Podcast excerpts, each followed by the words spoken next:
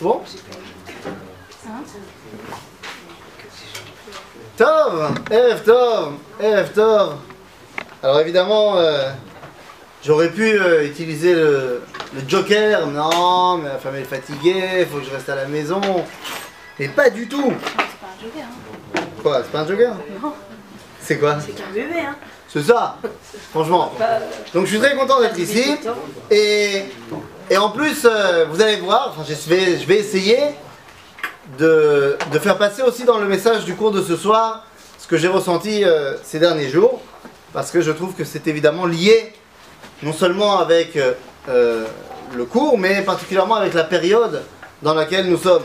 Ce soir, nous n'allons pas parler de la parachat de Shavuot, on ne va pas parler de parachat Bechukotai, bien qu'il y ait énormément de choses à dire là-dessus, mais on va parler eh bien, de cette, euh, je ne sais pas comment l'appeler, fête, de ce moment très particulier qui pointe le bout de son nez mercredi soir à Réoulak Baomer.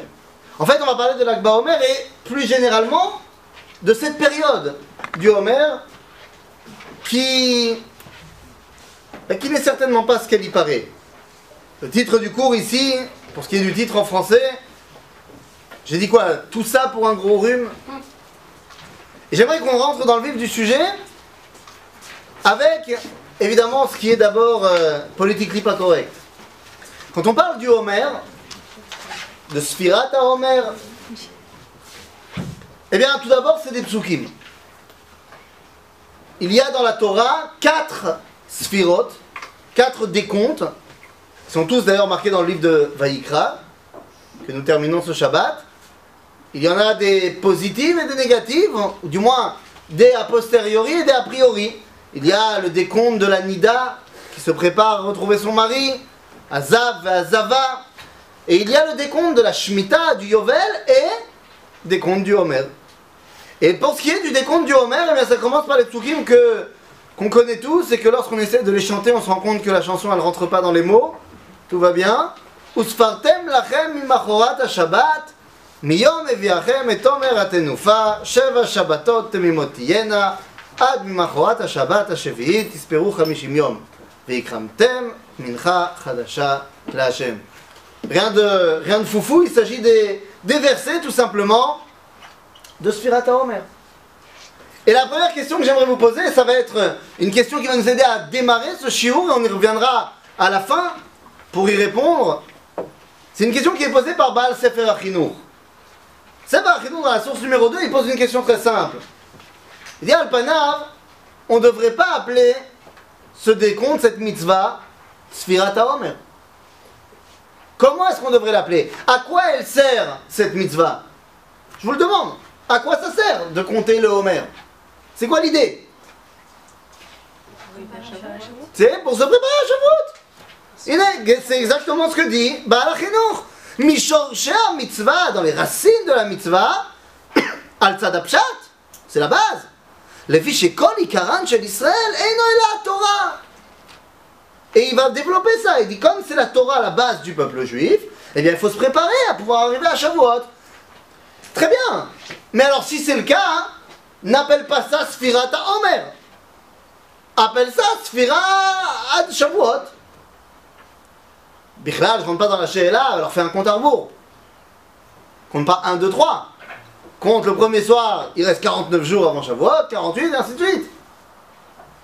Mais qu'est-ce que ça veut dire Sfirat Omer on parle de quoi? Le Homer, tu parles du Korban? Mais le Korban, c'est une journée. Anafata Homer, c'est le premier jour de après euh, le, le lendemain de Pessah. Donc quel rapport de dire que euh, 30 jours du Homer Et donc cette tchouva du Sefer Achinour, de dire que oui, le Homer c'est la préparation à Shavuot parce que tout dépend de la Torah, ça ne fait que. c'est pas une réponse. C'est une réponse qui ne fait que intensifier la question pourquoi ça s'appelle Sphirat Omer. Ça n'a rien à voir a. Alors de cette question, évidemment, j'ai dit on y reviendra, mais il faut d'abord comprendre quelle est cette période qui nous, ben, qui, qui nous pénètre aujourd'hui? Parce que lorsqu'on parle de Sphirat Omer aujourd'hui, tout de suite, et quand on était à l'approche de Yom il y a plusieurs personnes qui m'ont posé des questions au niveau euh, on va se raser, on va écouter la musique, et comment c'est possible? Que tu dis? Parce qu'aujourd'hui, quand on dit Sfirata Omer, sans gêne, comme ça, direct, Avelut Sfirata Omer. Aujourd'hui, on te parle de Sfirata Omer, on te dit, c'est une période de deuil. Ah bah oui, c'est une période de deuil, on va raser, on n'a pas de... Et pourquoi c'est une période de deuil? Ah, histoire avec les élèves de Rabbi Akiva. On en oublie qu'à la base, c'est Yom Tov. Bah, J'exagère peut-être dans Yom Tov, mais c'est un moment extrêmement samer. Sans parler du fait que je me prépare à Shavuot, que c'est sympa. Nous dit ici dans la source numéro 3, le Ramban, il appelle cette période-là avec un titre connu, que du moins on connaît dans d'autres circonstances. Regardez ce qu'il dit. וציווה בחג המצוות שבעת ימים בקדושה לפני ולאחריהם כי כולם קדושים בתוכם השם טה טה טה פטפום Sautez une ligne, regardez ce qu'il dit le Ramban à la fin de la source numéro 3. Donc, il te dit, il faut aller jusqu'à Yom Matan Torah, ou Yom Matan Torah, chez Arem, euh, là-bas, on peut retrouver tout le dévoilement de, la parole de Dieu. Sauf que comment est-ce qu'il va appeler cette période-là entre Pesach et Matan Torah? Regardez ce qu'il dit dans la, deuxième ligne. Vayamim asfurim bentaim kechulo shel moed ben arishon ve'ashmini. C'est-à-dire pour le Ramban, toute la période entre Pesach et Shavuot, c'est Chol HaMoed Echad Gadol. C'est un grand Chol HaMoed. De la même façon qu'il y a Chol HaMoed entre le premier jour de Sukkot et le huitième jour de Sukkot, eh bien il y a Chol HaMoed entre le premier jour de Pesach et le huitième jour de Pesach qui est Shavuot. Donc c'est un Chol HaMoed, c'est super sympa Chol HaMoed. Ça n'a rien à voir avec le deuil. Et lorsque le Ramban lui dira qu'il ne faut pas se raser pendant le Homer, c'est certainement pas à cause du deuil. C'est Midin Chol HaMoed. On ne se rase pas à Chol HaMoed. Pour d'autres raisons. Alors comment ça se fait qu'aujourd'hui c'est devenu... Pardon? La musique. alors comment ça... Je dis, alors comment ça se fait que si cette période, c'est une période extraordinaire, Chol HaMoed, machin, qu'on en a mis, on en a fait aujourd'hui une période de deuil. À tel point que j'étais tout à l'heure à Yerushalayim et Kodesh, au centre-ville, j'ai descendu de la Rakevet Akala avec ma fille, euh, juste à côté de Maafé Neheman. Il y avait là-bas un monsieur habillé en tenue, euh, en panoplie de rabbin, qui jouait de la guitare. Il m'a dit, mais comment, comment ça se fait qu'il joue de la guitare? Omer. Genre, la première chose qui m'est venue en tête, c'est l'homme de jouer de la musique. Je dis pas qu'elle a tort. Je dis, comment ça se fait qu'on a fait de cette période, qui à la base une période extraordinaire, on a fait une période de deuil. Et là, tout de suite, vous me dites, comment ça se fait? Il y a quoi? Les pas entendu. Les 24 000 élèves de Rabbi Akiva, qui, comme on le sait, sont morts d'un rhume. C'est ça qu'on dit, non? Il y a eu une grande épidémie qui a tué les élèves de Rabbi Akiva. Et donc, toi, tu dis, parce qu'il y a eu une épidémie, il y a 24 000 personnes qui ont succombé à un rhume, c'est une allusion, c'est pas clair. Je sais pas, je, je- je pose la question. De manière générale, on me dit 24 000 élèves de Rabbi Akiva, ils sont morts pendant C'est une l'épidémie. épidémie. Enfin, Hein on dit que c'est une épidémie. On dit que c'est une épidémie, ça, j'appelle ça un rhume. Et pourquoi je dis que j'appelle ça un rhume? Et tu comprends que quand je dis rhume, ça- je le tourne de manière assez péjorative. Pourquoi? Parce que ça me, franchement, ça, ça me fait très mal quand on me dit, mais oui, ils sont morts d'une épidémie, et donc évidemment, quoi, les, les 24 000 Talmidei Chachamim sont morts? Et tu veux pas en faire un moment de deuil? J'ai envie de te dire, tu sais combien de centaines de milliers de juifs sont morts pendant toutes les épidémies euh, pendant l'histoire? Que ce soit la peste noire ou, ou- ou toutes les autres euh, épidémies sympathiques qu'il y a eu en Europe euh, pendant le Moyen Âge? On a lié cette épidémie à une cause. Alors justement, c'est quoi cette cause? L'onagou kavod zebazé. C'est chamour meod. Parce que c'est vrai que pendant d'autres périodes, on était super pouchi-mouchi les uns avec les autres. Non, franchement, hein, c'était génial, on s'adorait. Nous, Bémet. On n'était pas les élèves du Rabbi Akiva. Ah, c'est pas les élèves, on n'était pas les élèves d'autres rabbinim. Tu comprends elle était facile. Elle est- Seulement sur les, sur les de Rabbi Dis-moi, montre-moi un endroit où il y a marqué que si t'étais pas élève de Rabbi Akiva, t'étais pas malade.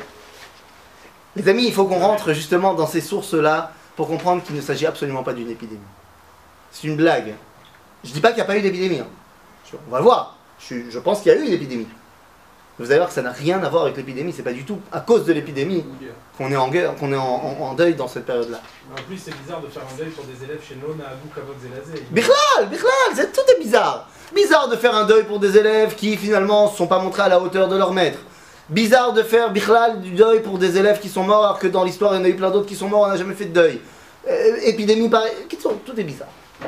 Il semblerait qu'il y a une autre raison qui est beaucoup plus euh, raisonnable pour ce qui est de la déclaration d'un deuil, d'un deuil national. Les amis, les élèves de Rabbi Akiva, ils sont 24 000, certes, mais ils sont morts dans les mêmes circonstances que d'après les historiens sont morts près, près d'un million de juifs. On n'a pas de chiffre exact parce qu'on n'a pas de Flavius Joseph pour cette époque-là. Sont morts dans la guerre de Bar Korva. Ah, je balance comme ça, ne vous en faites pas, je vais appuyer mes dires. Tout d'abord, le Rambam, dans Ilchot Melachim, chapitre 11, à la source numéro 4 ici, à la halakha 6, le Rambam va nous dire c'est quoi le Mashiach? Dans les deux premières, dans les, premières halakhot du chapitre 11, il nous parle du Inyan, de l'idée de ce que c'est le Mashiach, et après il nous dit une chose très intéressante. Regardez ce que dit le Rambam. Al al. Ne viens pas penser שמלך המשיח צריך לעשות אותות ומופתים, que le Mashiach il doit faire des miracles. הוא מחדש דברים בעולם, הוא מחיה מתים. או כיוצא בדברים האלו, genre qu'il doit ressusciter les morts, qu'il doit faire des trucs de déglingo, que ça doit être un Harry Potter avec des péotes. Qu'est-ce qu'il rajoute le Rambam Je veux pas le dire moi, alors quelqu'un le dit C'est ce que les idiots pensent. Enfin, Mon chat tipshim omrim. ces choses? C'est Rambam, c'est pas moi. Il y a des gens, d'après le Rambam, sont débiles, ils pensent que le Mashiach, ça va être un faiseur de miracles.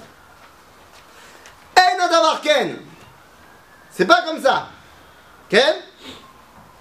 Sheare Rabbi Akiva. Il va prendre comme exemple Rabbi Akiva. Il dit Rabbi Akiva, Chacham Gadol, Michachme Mishnaya. Donc c'était pas seulement Chacham Gadol, c'était le patron. Vekoa? Ben il est devenu l'écuyer de Barkova. Alors évidemment, il ne s'agit pas d'écuyer au sens euh, moyenâgeux du terme. Je vois mal Rabbi Akiva, qui était déjà âgé de 117 ans à ce moment-là, commencer à porter le bouclier de Barkova. C'est pas de ça qu'on parle. C'était son soutien numéro un. C'était le soutien. Oui, c'était pas Gautroy de C'était le soutien numéro un de Bar Korba à Melech. Vehu Aya Omer Alav ah. Rabbi Akiva, il parlait de Bar Korva, il disait Shehu Amelech HaMashiach. Et je pense, entre parenthèses, que Rabbi Akiva, il connaissait la Torah. C'est-à-dire C'est un vrai rabbin, Rabbi Akiva? Orthodoxe? C'est bon? Il a un chapeau? Tout va bien. Et il disait Bar Korva, c'est le Mashiach. Et il connaissait tous les problèmes qu'il y avait avec Bar Korva. Ou Bechol Zot, il disait Ça, ça c'est le Mashiach. C'est ça qu'on attend en tant que Mashiach. Maintenant, oui? Non, on sait que Bar Korba, Après, pardon après. Non, non. C'est-à-dire Non, c'est au moment où il déclarait avec Machiar, quel problème avait Non, on- on- dans la, dans la dans le- les agissements de Bar Korba, il y a des trucs qui plaisaient pas au rabbin. Du style, c'était quoi euh, Tu voulais rentrer dans la- dans la- l'armée de Bar Korba. Tu vois, T'es chaud. tu- C'était quoi le test d'entrée au départ? Il fallait te couper le pouce. Genre celui qui est capable de s'auto-couper le pouce, ça veut dire que c'est un show, il peut rentrer dans... euh, Elazar Modaï il lui a dit, nous, yataose Israël ba'ale mumim. C'est là, beseder. Donc ils ont trouvé une autre technique. Il fallait que le mec soit capable, en chevauchant euh, sa monture, il soit capable d'arracher un cèdre du Liban. Ouais, normal. J'ai entendu j'ai entendu un vort, mais ça c'est pas forcément une réalité historique. Pourquoi il a demandé au début qu'il s'arrachait les pouces? Parce qu'il voulait pas qu'ils deviennent des, mecs de yeshiva. Mais bon, ça, c'est une allusion. Le Rolzot, il l'appelait Mashiach. Mais le rabbin il dit c'est pas seulement lui, hein. C'est Rabbi Akiva Vechol Chachmei Doro. Tous les rabbins, ils étaient tous d'accord que le Mashiach c'est pas un rabbin. C'est une personnalité politique qui a pour but de chasser les Romains, de nous redonner notre indépendance, ce qu'a fait Bar Korba pendant deux ans. La guerre de Bar Korba a duré trois ans. Pendant deux ans, il a réussi à réamener la royauté. Il y en a même qui disent, certains chercheurs, certains archéologues, disent qu'il a même été jusqu'à recommencer les corbanotes. pendant deux ans jusqu'à ce que les Romains reviennent à Jérusalem.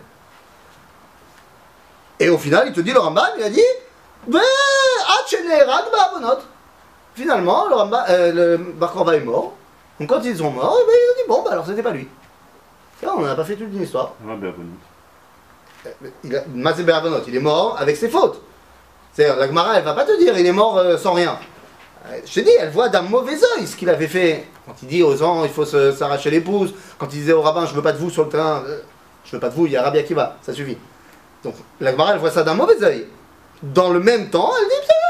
Ah ben, les- rabbins, tout en n'étant pas d'accord avec tout ce qu'il faisait, ils voyaient en lui la personnalité qu'on attend pour être le Mashiach. Finalement, il est mort, bon, bah, c'est pas lui. Mais alors, pourquoi j'ai amené ça? On n'est pas là pour faire un cours sur l'identité du Mashiach. Il est mort en- à la à la guerre, oui, oui. Ouais. Dans la défilade de Beta. Mais non, j'ai pas amené ça pour faire un cours sur le Mashiach. J'ai amené ça pour dire que le Rambam nous amène ici un, une- un élément extrêmement important. Que Rabbi Akiva, c'est le soutien numéro un de Bar. Non seulement c'est le soutien, mais c'est son écuyer, il envoie tout le monde. Tous ses discours, à l'époque de Bar Korva, c'est certainement de dire, les gars, faut le soutenir, c'est le Mashiach. Et donc je pose la question avant de lire les textes. Donc les élèves de Rabbi Akiva, vous pensez qu'ils sont au Beth Midrash ou qu'ils sont à la guerre de Bar Quand on voit ce que le patron, le rabbin, il dit, évidemment qu'ils sont euh, aussi sur le champ de bataille. Ça paraît évident avant qu'on lise les textes.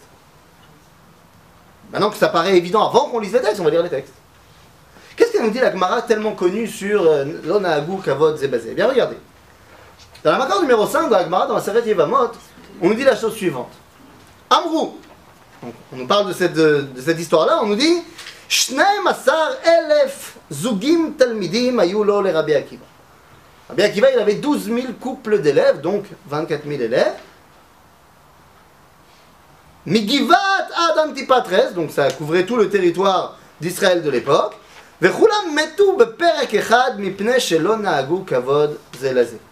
Et tous sont morts dans, un, dans, une période parce qu'ils ne se respectaient pas les uns les autres. On n'a pas dit qu'ils sont morts comme ça. C'est-à-dire, l'onagu kavod zebazé, c'est pas comment ils sont morts. C'est la raison profonde de pourquoi ils sont morts. J'ai une petite question. Là, pour l'instant, on n'est que dans les allusions. On va voir après dans le texte noir sur blanc. Mais à partir de quel moment le fait de ne pas se respecter les uns les autres, ça devient dangereux? Parce qu'au Beth Midrash, tu comprends bien que si je te dis, tu peux m'amener ce livre-là, et je te dis non. Donc Harakloum. Mais si sur le champ de bataille, tu lui dis, toi, tu prends ton équipe, tu vas à droite, et nous, on passe par la gauche, et tu dis non. Là, ça peut commencer à devenir dangereux. L'onagou kavod zelazé. Besséder, faut voir ce qui se passe ensuite. L'onagou kavod zelazé, vaya olam shamem. Sheba Rabbi Akiva Rabotenu Sheba Donc là, on nous passe directement à l'après. On nous dit, quand il a, perdu ses élèves, bon bah très bien, il est parti au sud et il en a fait cinq autres, qui sont Rabbi Meir, Rabbi Shimon, Rabbi Yehuda, Il a fait cinq autres élèves. Mais ensuite, la Gemara, elle revient sur ses premiers élèves et nous dit la chose suivante. Vem et Midou Torah, les cinq suivants. Otacha. Tana, Kulam Metu, donc on reparle des anciens élèves, Mi Pesach, Vadatzeret. Ok, ils sont tous morts entre Pesach et Shavuot. Donc pourquoi est-ce qu'après l'Akba Omer on s'arrête de le deuil? Bizarre. Attends. Amar Rav Baraba, Kulam Metu, et c'est là que ça devient intéressant, Mitara'a. Ils sont morts d'une mauvaise mort. Maï, Amar Rav Nachman, Askara. Voilà la Gemara dans Yivamot que tout le monde cite, sans, la citer. Ils sont morts d'une mauvaise mort, c'est ce que dit la Gemara. Un des Amoraïm, Rav Nachman, dit pour lui, c'est quoi la mauvaise mort? Askara. Que les commentateurs vont traduire par une maladie. euh, une maladie, je sais pas comment on peut traduire aujourd'hui euh, de quelle maladie il s'agit. C'est euh, un truc qui faisait que tu avais des problèmes respiratoires et finalement tu t'étouffais. Ça, c'est comme. euh, je, je, je- suis pas assez euh, dans, dans ce, ce sujet. Je peux pas vous dire exactement de quoi il s'agit, mais c'est de ça qu'on parle. Maintenant, Maintenant, la Gemara ne nous a pas dit qu'ils sont morts d'une épidémie. La Gemara nous a dit ils sont morts mitara, une mauvaise mort. Agnien, Shnia, c'est quoi mitara bah, Pour savoir ce que c'est mitara, je vais demander à la Gemara, qui m'a dit qu'ils sont morts mitara. Et la Gemara, dans la source suivante, dans le traité de Sanhedrin, nous dit, ça n'a rien à voir avec Bar Korva, mais on nous dit, vous savez, il y a un din, une mitzvah de Ve'afta et kamocha. Le Gemara pose la question, dans la source numéro 7 ici, euh, c'est la 6, pose la question, il dit, si jamais il y a un mec qui est condamné à mort, bon, il a fait Averot, machin, il est condamné à mort, par le Beddin. Le Beddin, il doit quand même, même au moment où il le condamne à mort, il doit respecter. Nous dit donc la Gemara, Beror lo mita yafa. Il faut que tu lui fasses une mita yafa. Mita yafa, c'est l'inverse de mita ra'a. De la même façon qu'on dit en hébreu yesh te'enim yafot, ve'te'enim ra'ot. C'est-à-dire, mita yafa, c'est l'inverse de mita ra'a. Je ne sais pas encore ce que c'est ni l'un ni l'autre. Donc la Gemara peut dire, mai mita yafa, mita shelo mevaza et adam. C'est une mort qui ne fait pas honte à l'homme. Virgule. Donc la Gemara continue dit, ok, donc c'est quoi une mort qui fait honte à l'homme? Mais ta Gemara, mitat La mort par l'épée. Pourquoi? Parce que ça fait des trous dans le corps de l'homme, c'est pas cool. C'est l'homme mechabet. Donc, viens, on refait le film à l'envers. Si mitayafa, c'est une mort qui fait pas honte à l'homme, et qu'une mort qui fait honte à l'homme, c'est une mort par l'épée, et que donc c'est l'inverse de mitayafa, donc qu'est-ce que c'est mitara'a c'est une mort par l'épée. Donc quand la Gemara te dit que les élèves de Rabbi Akiva sont morts mitara'a, ça veut dire qu'ils sont morts par l'épée. Qu'est-ce qui vient te dire Rav Nachman? Te dit Amar Rav Nachman Askara. Alors premièrement, je pourrais jouer le joker de dire que Rav Nachman il parle araméen et que l'araméen c'est une langue qui est non seulement commune aux langues sémites, donc à l'hébreu, mais également à l'arabe. Or toute personne ici qui parle mieux arabe que moi, c'est que Askar en arabe, c'est l'armée. Donc on peut très bien penser que Askara, pour lui, c'est aussi l'armée. Ou alors, si on suit les Rishonim Ashkenazim, qui ne parlaient pas cette langue-là, et qui ont dit que Askara, c'était une maladie, ça ne me dérange pas non plus du tout. Parce que dans l'histoire, où se sont, on commençait à se déclarer les plus grandes épidémies? Dans les camps militaires, à cause des conditions d'hygiène qui étaient déplorables. Donc, j'ai absolument aucun problème de me dire qu'effectivement, il y a eu une épidémie. Mais ce n'est pas l'épidémie qui m'intéresse c'est où elle s'est déclarée, quel était le contexte de cette épidémie, et ce contexte, c'était Milchemet Barkova. Top, alors là vous me direz, oui mais oh, là tu as fait des allusions, des trucs, euh, je veux du concret. Est-ce que, si vraiment tu dis qu'ils sont morts, Milchemet Barkova, est-ce que la Gemara hein, n'aurait pas pu nous le dire de manière plus concrète, textuellement? Eh bien elle l'a fait. Elle l'a fait, il faut simplement savoir le lire. C'est pour ça que je vous ai amené ici la source numéro 7 et 8. La source numéro 7 et 8, elles viennent toutes les deux de la Gemara dans le traité de Moed Katan. Et là-bas, on nous parle, on raconte deux histoires très bizarres. Première, donc je dis oralement, la source numéro 7, metu banav shel Rabbi Akiva. Voilà, Ma'anien. On nous parle des enfants de Rabbi Akiva qui sont morts. Tout d'un coup, les enfants de Rabbi Akiva meurent. Du vivant de leur père. Et la Gemara nous raconte que tout Israël est venu pour lui faire un kavod, l'éloge funèbre, machin. Rabbi Akiva ça lui a fait un kiff. De voir tout le monde comme ça, ça lui a fait un kiff. regardez ce qu'il dit. Il dit quand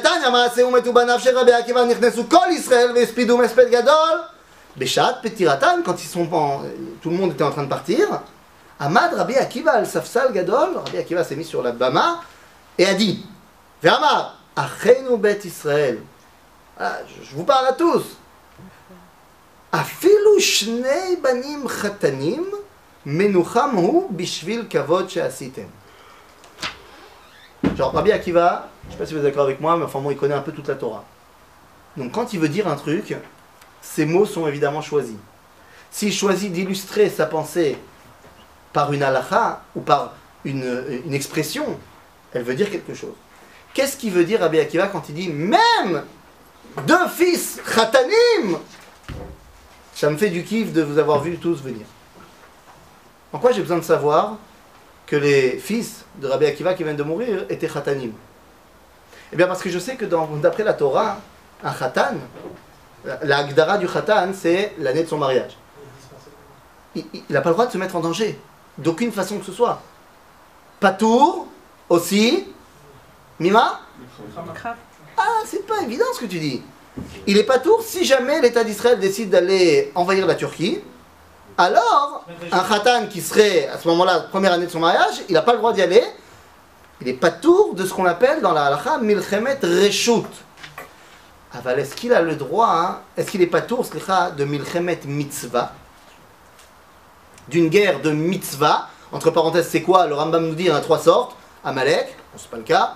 La guerre contre les sept peuplades cananéennes, c'est pas le cas. Ou alors, Ezrat Israël miyad atzar. Parce que le peuple juif doit se défendre contre un ennemi qui l'attaque. Là, en l'occurrence, c'est de ça qu'on parle. Eh bien, Milchemet Mitzvah, nous dit la Gemara et la Halacha, Afilu Chatan Yotze Michedro Vechala Michupata. Même le Chatan et la Kala, ils doivent participer à l'effort de guerre. Et donc, qu'est-ce qu'il vient nous dire ici, Rabbi Akiva? Et d'ailleurs, entre parenthèses, deuxième fois, les enfants de Rabbi Akiva, il y a de fortes chances qu'ils faisaient partie aussi des élèves de Rabbi Akiva. Et donc, on nous dit, voilà, mes, mes enfants, mes élèves, deux de mes élèves, ils étaient khatanim. Et pourtant, ils se sont mis en danger. C'est quoi le seul cas où ils ont le droit de se mettre en danger? Milchemet mitzvah.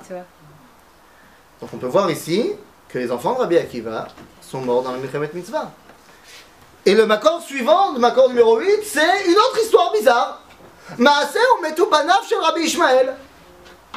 Ça, C'est bizarre, c'est une génération comme ça où tous les enfants de Rabbanim, ils meurent. Rabbi Ishmael, c'est la chavruta de Rabbi Akiva. Et euh, dans le monde des yeshivas de l'époque, c'était genre euh, les élèves en shiura, Aleph Bet, ils allaient chez Rabbi Ishmael, après ils passaient chez Rabbi Akiva. C'était comme ça le, le truc. Donc il y a fort à penser aussi que les, les enfants de Rabbi Ishmael, ils ont passé le stade shiura, Aleph Bet. Ils font aussi partie des élèves de Rabbi Akiva. Maintenant, qu'est-ce qui se passe quand ils meurent? Alors là, vous voyez, c'est plus long, parce que pour le coup, il y a quatre rabbins qui viennent parler Quatre rabbins qui viennent faire l'éloge funèbre des enfants de Rabbi Ishmael. Là encore, ce sont des rabbins qui connaissent toute la Torah, et donc à chaque fois qu'ils vont faire l'éloge funèbre, ils vont choisir un verset. Un verset dans tout le Tanakh. Il y en a beaucoup des versets dans le Tanakh. Donc t'imagines bien que s'ils en ont choisi un, c'est qu'il était en- évidemment en corrélation avec l'événement. Alors regardez ce qui se passe. Tanu Rabbanan, כשמתו בניו של רבי ישמעאל נכנסו ארבע זקנים לנחמו, רבי טרפון, רבי יוסי הגלילי, רבי אלעזר בן עזריה ורבי עקיבא. Ça commence à sonner euh, déjà vu par rapport à notre shiur sur Pessah, c'est les mêmes rabbins.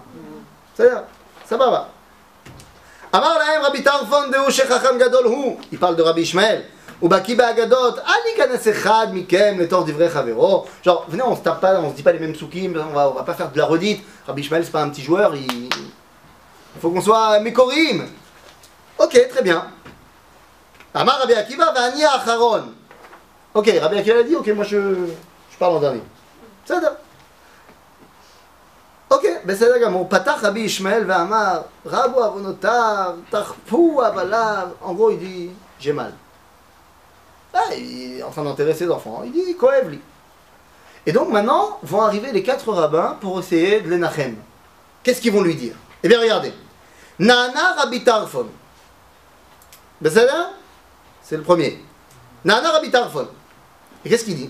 Ve'amar. Ve'achechem kol bet Israël yifku et aserefa. De quoi on parle?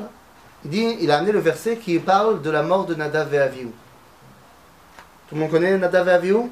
Nadav et Avihu, les enfants de Aaron à Cohen, qui lorsqu'ils voient que Aaron et Moshe n'arrivent pas à faire descendre le feu, ils disent, bon, bah, on y va les gars. Et ils font un acte qui va marcher ou qui va pas marcher d'ailleurs? Ils rentrent dans le Kodesh HaKodashim, ils y amènent un feu étranger, ils vont mourir à cause de ça. Et ça marche ou pas? Ça marche. Le feu il descend. C'est le même feu qui descend du ciel, qui prend la Neshama de Nadav et Avihu et qui prend les korbanot. Et qui lance l'inauguration du Mishkan, du Beth Amikdash. Ça marche. Et donc le passou que Rabbi Tarfon nous donne, c'est de dire, voilà, je vais t'amener l'histoire de Nadav et Avihu. Et il te dit, ומה נדב ואביהו שאפילו אם עשו מצווה אחת, אז הבנים שלך על אחת כמה וכמה. Genre, il prend comme exemple Nadav et Avihu pour parler des enfants de Rabbi Ishmael.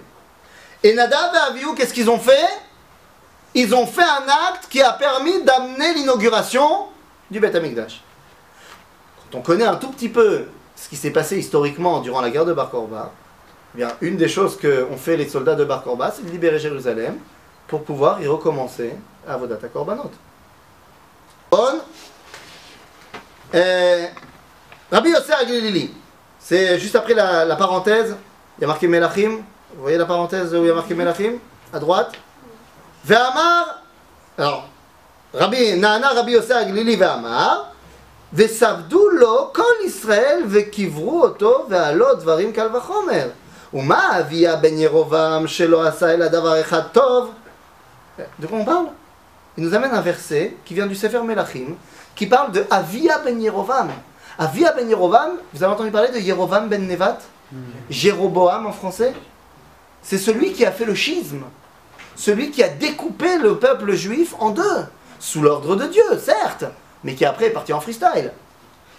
Alors, pour remplacer le Pulchan, pour remplacer le service au Beth Amikdash, il a construit deux veaux d'or, un au nord à, Bethel, à Dan et un au sud de son royaume à Bethel. Il empêchait les gens de revenir à Jérusalem. Et oui, c'est ce qu'on dit pas. Mais Yerovam ben Nevat, il a construit un mur qui empêchait les gens d'arriver à Jérusalem. Et c'est dit, oui, si les gens reviennent à Jérusalem pour Pesach, Shavuot, Sukkot, ils vont kiffer Rechavam, fils de Shlomo, ils vont revenir vers le royaume de Yehuda, et donc ils vont quitter le royaume d'Israël. Il les empêchait d'y aller. En quoi Pourquoi Quel rapport maintenant de prendre le verset qui parle de son fils, qui n'était pas un grand sadique non plus? Seulement il a fait un truc dans sa vie, son fils. Il a enlevé cet, cet interdit de revenir à Jérusalem. C'est-à-dire qu'il a enlevé ce mur-là qui empêchait les gens, s'ils voulaient à Pessah, Shavuot, Sukkot, d'aller faire les pèlerinages à Jérusalem. En quoi c'est un rapport ici avec les morts des enfants de Rabbi Ishmael? Eh bien parce que là encore, historiquement parlant, on sait que l'une des choses qu'a fait Adrien, empereur romain, c'est de faire des murs autour de Jérusalem pour empêcher les Juifs d'y arriver. Et une des choses qu'ont fait les soldats de Bar Korva, c'est de casser, de briser ces murs-là, pour rentrer à Jérusalem. Le troisième rabbin qui parle, il s'agit ici de Rabbi Elazar ben Azaria. Et qu'est-ce qu'il nous dit, Rabbi Elazar ben Azaria? Euh, Juste avant, à, gauche, il y a une parenthèse avec marqué Yirmiyahu. Vous voyez? Juste avant, Nana Rabbi Elazar ben Azaria ve'amar,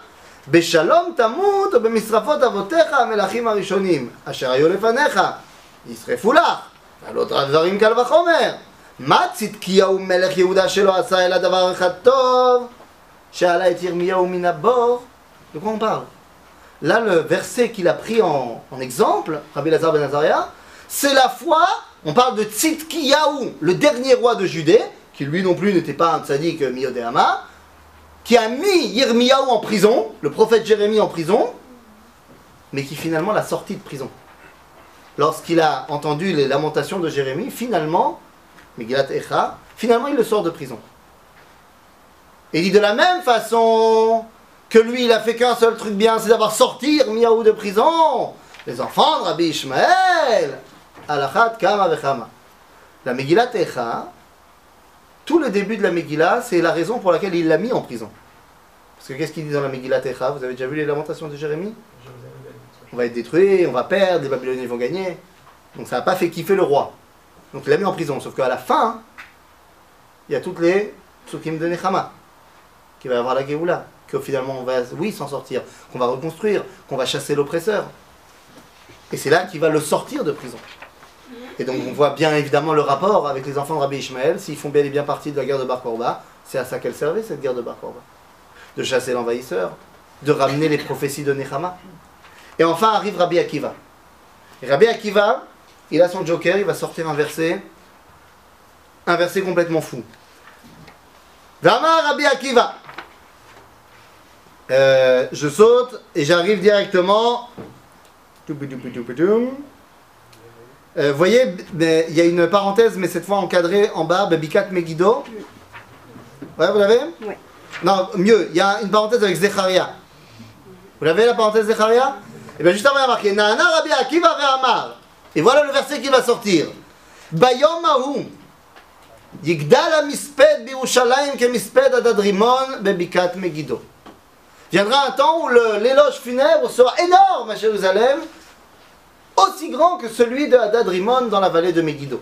On dit la Gemara, si Jonathan ben Uziel, il n'avait pas traduit dans le Targum Jonathan ce verset-là, personne n'aurait rien compris. Parce qu'en fait, ce verset, il parle de deux événements complètement différents. il parle de Achav, Melech Israël, qui s'est fait tuer au combat contre Hadad Rimon. Et il parle d'un autre combat de Yoshiyahu Melech Yehuda, hein, qui s'est fait tuer par Paro Necho dans la vallée de Megiddo. Donc il a fait un mix des deux. Mais dans les deux cas, il s'agit d'un roi qui s'est battu, qui est mort au combat. On commence à voir le lien Seulement la Gemara, elle ne s'arrête pas là. Et elle dit, mais oui, mais ça sera qui ce misped? À qui on va le faire, ce grand misped, ce grand éloge funèbre? Eh bien, une des avis de la Gemara, c'est qu'on fera cet espède-là pour ma chère Ben Yosef. Commencer à remettre les pièces du puzzle ensemble, que ce soit Rabbi Akiva qui donne ce verset-là Le même Rabbi Akiva qui pense que Bar c'est le Mashiach comprenez pourquoi il fait ça? Donc, quand on lit les, les dans Moed Katan, on n'a plus de, doute possible. Il est évident que les enfants de Rabbi Akiva, Rabbi Ishmael, les élèves donc de Rabbi Akiva, sont bel et bien morts dans la guerre de Bar Korva. Vous allez me dire, d'accord, mais là on a fait que euh, de la synthèse, de l'allusion. Il n'y aurait pas quelqu'un qui m'aurait écrit ça euh, de manière. Ah là, ils sont morts dans la guerre de Bar on n'en parle plus? Si, vous en faites pas. Il y a quelqu'un qui l'a marqué. Source numéro 9. Dans la source numéro 9, vous avez la Higueret de Rabbeinu Shrira Gaon. On est dans l'époque des Géonim, juste après le Talmud. Que nous dit Rabbeinu Shrira C'est pas ça, Diagon Pardon? C'est un autre. Oui, peuvent pas il y a- tous il y a s'appeler aussi- ça Diagon. Ça, Diagon parle aussi. Il y a une. Non, mais parce qu'il y a une. Il y a, une mécor- il y a un mécor aussi qui parle de ce passage-là aussi. Ouais. ouais. Choliot. Je l'avais lu une fois Euh, sur. je, je dis pas non. Rav Bocho, il avait rapporté. Mais Choliot, mais Choliot Mod. Euh, De toute façon, Imza Emet, c'est- c'est pas étonnant que d'autres le rapportent. Là, en l'occurrence, dans le- la Higueret de Rabbeinu Shrira Gaon, il dit comme ça והעמיד רבי עקיבא תלמידים הרבה, והיה שמדה, דהיינו מלחמת בר כוכבא, על התלמידים של רבי עקיבא וכו'. Voilà, c'est clair. Ils sont morts dans la guerre de Kokhba. Alors attendez, je comprends On pas. fait le deuil. Donc évidemment, la, mort, la guerre de Bar Korba, c'était quoi? C'était une tentative pour ramener la Géoula. C'était une tentative pour pousser les Romains, retrouver notre indépendance. Et, et yalla, Mashiach, Inyanim Ça a raté. Au final, on sait. Si la grande révolte, qu'on appelle la grande révolte, entre 66 et 70, qui a amené à la destruction du Beth Amikdash, ça a été un coup dur pour le peuple juif. La révolte de Bar Korba, hein, ça a été un coup dramatique pour le peuple juif. C'est-à-dire que si Flavius Joseph nous parle de près d'un demi-million de morts dans la Grande Révolte, c'est rien comparé à ce qui s'est passé dans la guerre de Bar Korba. Au final, la destruction de la fin de la guerre de Bar Korba était beaucoup plus grande que la destruction à la fin du Beth Amikdash. Parce qu'à la fin de la destruction du Beth Amikdash, finalement, il y a encore des Juifs à Jérusalem. On n'est pas interdit de séjour. Les Romains se sont calmés. La vie retrouve son cours. Alors certes, on n'a plus de Beth Amikdash. Certes, on a pleuré. Certes, on a enterré beaucoup de nos familles. Mais la vie continue. Après la guerre de Bar qui entre parenthèses a été un, un moment dramatique pas que pour nous, mais pour eux aussi. Il faut comprendre que les Romains, à la fin de la guerre, pour gagner cette guerre, ils ont été obligés de mobiliser 14 légions en Judée. Vous savez qu'une légion, c'est à peu près 20 000 légionnaires, avec les combattants et les mecs qui sont derrière pour... Faites le calcul. Il n'y a que trois fois dans l'histoire de l'Empire romain qu'ils ont mobilisé autant de gens. C'est pratiquement toute l'armée, y compris les réservistes. Pour conquérir l'Hispanie, pour faire la guerre sur les Parthes avec Pompée, et là. Pourquoi? Pour battre des Judéens, qui à 70 ans leur a détruit le Beth. C'était une guerre d'une proportion incroyable. Mais la destruction était tout aussi incroyable à la fin. Et il y a eu les fameuses interdits, les décrets d'Adrien. On va changer le nom de Jérusalem en Alia Capitolina. On change le nom de la Judée en Palestina, Sura Palestina. Un juif n'a plus le droit d'habiter à Jérusalem, c'est la loi. Un juif n'a plus le droit d'habiter dans n'importe quel endroit où il pourrait voir Jérusalem. C'est pour ça que les rabbinim vont monter au nord. Tveria, Césarée.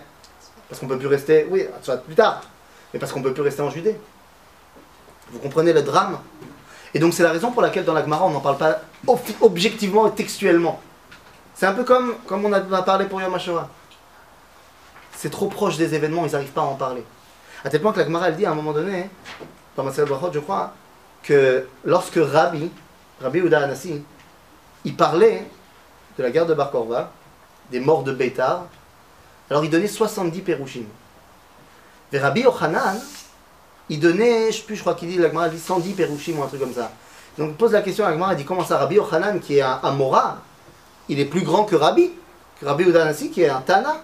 L'Agmar, elle dit non, pas chose quand Rabbi Udanasi, parlait, il y avait encore des vieux dans la choule, qui étaient enfants à l'époque de la guerre de Bar Korba, et quand il parlait, ils étaient tous en larmes. Donc il était obligé de s'arrêter. Rabbi Yochanan, c'était deux générations après, alors il n'y avait plus personne qui avait vécu les événements, donc il pouvait parler plus. Donc on comprend pourquoi le Talmud, il n'en a pas parlé. Ça a été très très très dur à vivre. Mais on comprend que si effectivement, cette période-là, les élèves de Rabbi Akiva sont morts dans la guerre de Bar Korva, avec tout ce qu'elle amène, alors oui, après l'échec, il y a de quoi faire un deuil. Parce que c'est ce qui a marqué le début de l'exil. La guerre de Bar Korba, c'est celle qui a concrètement ouvert l'exil. Bien plus que la destruction du Beth Amikdash, concrètement. Pardon on fait, on, fait, on fait près de deux mois de deuil. Mais bien sûr qu'on parle des 24 000 élèves. Tu sais pourquoi? Parce que les autres, les Khayalim, tu les connais pas. Ceux-là, tu les connais pas non plus, mais tu connais le Yachas qu'ils ont avec Rabbi Akiva. Or, quand tu as étudié les textes, tu vois pourquoi ils sont morts ces 24 000 élèves. Et maintenant, tu n'as plus le choix. Jusqu'à Shavuot, tu es obligé maintenant, dès que tu vas continuer tes trucs de deuil, de savoir pourquoi on est en deuil. Pas parce que des mecs, ils ont chopé un rhume. Mais parce que l'exil a commencé à ce moment-là. Alors tu dis, peut-être que maintenant, qu'on a Yom HaAtzmaut, que là où les... Pardon C'est la dernière insurrection de minutes aussi. C'est la dernière insurrection juive depuis euh, euh, jusqu'à jusqu'à euh, l'insurrection du ghetto de Varsovie presque. Et donc tu te dis, tu pourrais me dire, effectivement, aujourd'hui, on a eu Yom HaAtzmaut, c'est-à-dire qu'on a réussi là où les élèves de Rabbi Akiva, là où la, guerre de Bar a échoué, peut-être qu'il vient, il est venu le moment d'annuler le deuil de Sfirat HaOmer et de redonner à Sfirat HaOmer son titre de Chol HaMoed. Oui, tu as raison. Tu as raison de dire ça. Euh, mais il faut attendre que les rabbinim ils le décident. Euh, C'est pas nous qui allons décider ici ce soir à Givat Shmuel. Bezrat Hashem, les rabbinim vont se mettre d'accord et vont comprendre qu'il y a Zman. Maintenant attention, parce que, ok, les élèves de Rabbi Akiva sont morts dans la guerre de Bar Korva, ça a été un moment terrible, Besed. On l'a dit, Rabbi Akiva, de, ce, de cette situation tragique, il va faire pousser une Torah, une nouvelle Torah. Cinq nouveaux élèves, parmi eux, Rabbi Shimon. ben, Rabbi Shimon Bar Yochai. Oui, Parce que- Il y a quand même une histoire. Pourquoi est-ce qu'à l'Akba Omer, si tout ce que j'ai dit est vrai, on arrête d'être en deuil? On dit qu'il. L'Akba Omer, Paskou Milamut. Ils ont arrêté de mourir. C'est quoi ils ont arrêté de mourir Si tu veux comprendre ce que ça veut dire, ils ont arrêté de mourir à l'Akba Omer, alors que la Gemara t'a dit qu'ils ils sont morts jusqu'à Shavuot, Oui. il faut comprendre ce qui a marqué, pas dans la Gemara, mais dans les écrits de Diocasius, l'historien romain qui relate les événements, et qui dit qu'à cette période-là de l'Akba Omer, non, lui il appelle pas ça l'Akba Omer, quand tu fais un copier-coller, tu comprends que c'était à ce moment-là, il écrit qu'il y a eu un combat où la 22e légion romaine, elle est rentrée entière dans le Machane Bar Korva, dans les terres de Bar Korva. Il n'y a pas un seul légionnaire qui est sorti vivant. On a éclaté la 22e. À tel point que César, Adrien, il a changé son discours de- d'entrée au Sénat. À chaque fois que César rentrait au Sénat, il disait Paix sur moi et sur mes légions. À cause de cette défaite-là, et jusqu'à la fin de la guerre de Bar Korba, il disait plus cette phrase. Ça a fait un remue énorme jusqu'à Rome. Et donc c'est ça, ce Pascou Milamout. Il y a eu à ce moment-là une grande victoire pour les hommes de Bar Korba. Voilà, saute que ça n'a pas turé. Et c'est pour ça que les Ashkenazim, ils vont continuer après, même s'ils vont faire un Pesexman pour l'Akba Omer, après ça va continuer jusqu'à Shavuot. Qui Pesach Hadatzeret. D'accord? Mais, comme on a dit, l'Akba Omer, c'est pas seulement cette petite victoire, grosse victoire, mais finalement qui a raté, c'est aussi devenu, aujourd'hui très présent, parce que c'est la Iloula de celui qui a suivi cette histoire-là de Rabbi Shimon Bar Yochai. Le deuil, le deuil il a été décrété au départ jusqu'à l'Algomer. J'ai pas compris. On peut dire que Le deuil il a été décrété depuis, le départ. Les Rabbins ils ont décrété un deuil jusqu'à l'Algomer à cause de cette victoire-là? Ils n'ont pas décrété jusqu'à l'Akba Omer. Mi Pesach Hadatzeret. Après, il y a des différences dans les minagim. Mais les Ashkenazim, ils vont continuer jusqu'à Shavuot? Pourquoi ce paradis mais continue pas Parce qu'ils te disent qu'à partir de l'Akba Omer, non seulement Paskou Milamoud, donc euh, voilà, et en plus, Rabbi Shimon Bar Yochai, Azor, et en plus, on va te dire, non, il faut que le deuil, à Pia Kabbalah, ils vont te dire qu'il y a une- il faut qu'il y ait un Retsef de 33 jours. Donc si tu commences depuis le début jusqu'au Lagba Omer, c'est bon, tu l'as. Maintenant, chez les Ashkenazim, Ashkenazim, Ashkenazim, ils s'en fichent. Ils font depuis, depuis le début du Homer, stop à l'Akba Omer, mais on reprend après jusqu'à Shavuot. Chez les Polonais, ils commencent pas après Pessah. Ils commencent à partir de Rosh Chodesh. Et donc pour, avoir ces 33 jours, il faut continuer jusqu'à Shavuot. Donc, c'est sous Simchou. Alors on voit que cette période-là, tout entière, elle est particulière. Rabbi Shimon Bar Yochai, il sort du lot pendant ce lac Baum. Parce qu'il y a son histoire personnelle qui vient s'ajouter à l'histoire de son maître. Rabbi Shimon Bar Yochai, il a grandi de Rabbi Akiva. C'est-à-dire qu'évidemment qu'il est plein de ses enseignements. Rabbi Akiva, il n'est pas fan des Romains. Il soutient Bar Korva, je vous rappelle. Donc on comprend que Rabbi Shimon, c'est pas non plus le plus grand fan des Romains. L'histoire de Rabbi Shimon Bar Yochai, l'Akba Omer, elle nous est mentionnée dans la Gemara, dans la Seret Shabbat. On peut tourner la page. Ah, slicha, j'ai oublié le 10. Attendez, slicha, slicha, slicha, vous m'avez pas dit. Encore numéro 10. Je vous ai même pas posé la question. L'Akba Omer, ils ont arrêté de mourir, tatata, poutapou. Aujourd'hui, l'Akba Omer, c'est quoi? C'est Medurot. Aujourd'hui, l'Akba Omer, c'est le feu, les patates et les chamallows. Je suis pas contre. Mais quel est le minag le plus ancien de l'Akba Omer? Les chamallows. c'est ben justement, il y a eu un truc avant les chamallows. C'est quoi? Nachon On joue au tir à l'arc. Chetz Vakeshet. Aujourd'hui, il y a quelques chassidim, tu peux les voir mais à Mehacharim, qui vont commencer à faire du tiralaf. Alors on va te donner une réponse kabbalistique, pourquoi on fait ça? Parce qu'on te dit qu'à l'époque de Rabbi Shimon, il était tellement grand hein, que de son temps, on n'a pas vu d'arc-en-ciel. C'est-à-dire que Dieu, il n'a pas mis Amidat Adin sur le peuple juif. Zechamoud. Ah va nous dit le Pnei Sachar ici que la raison pour laquelle on fait ce minag, Kach Yaasu Bene Israël, Bene Nevi'im Hem, Sheyasku Bechetz Vakeshet,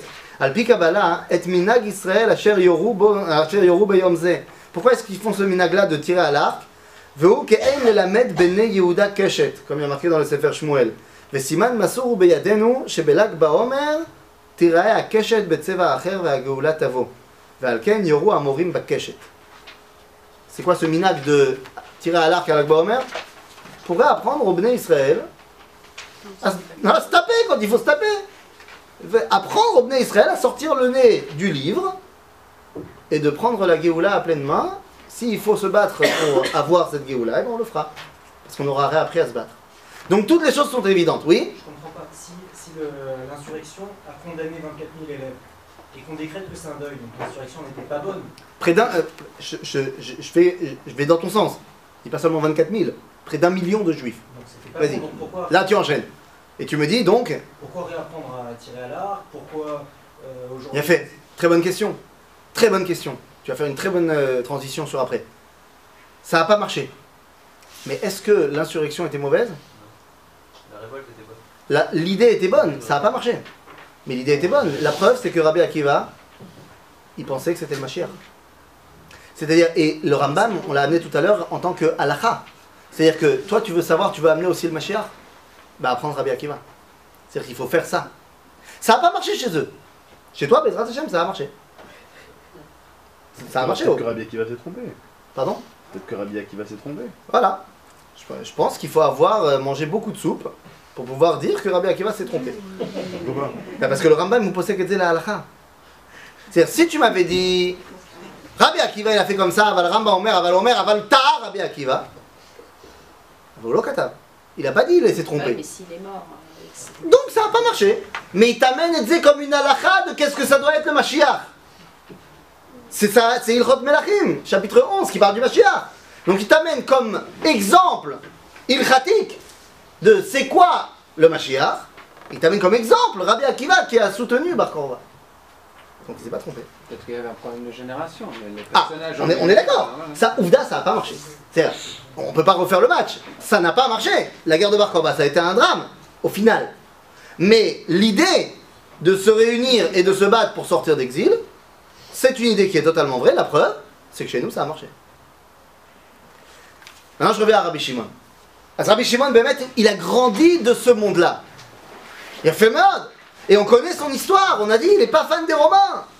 Rabbi Shimon, c'est quoi son truc?